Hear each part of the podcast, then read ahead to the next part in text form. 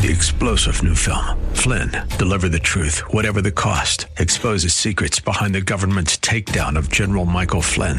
Flynn knew what the intel world had been up to. He ordered the first audit of the use of contractors. This set off alarm bells. He told the truth. He was the most dangerous person for Donald Trump to hire. They had to get rid of Flynn. Flynn, deliver the truth, whatever the cost. Available now. Watch it today. Go to salemnow.com. Salemnow.com. This is Jerry Bowyer of Town Hall Finance for townhall.com. Despite the ever present media hysteria, it's become clear that on the issue that really matters, Trump finished 2019 strong. I'm speaking, of course, about the economy. 2019 started with some economic turmoil and uncertainty. The trade war with China created a stock market whiplash and business anxiety. But the data shows things have finally turned around. Economic confidence has been rising for months. 52% of investors approve of Trump's handling of the economy, compared to just 32% who do not approve. It's no wonder that stocks have been hitting record highs.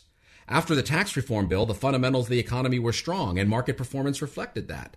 That is until the trade war killed Trump's would be boom in the cradle.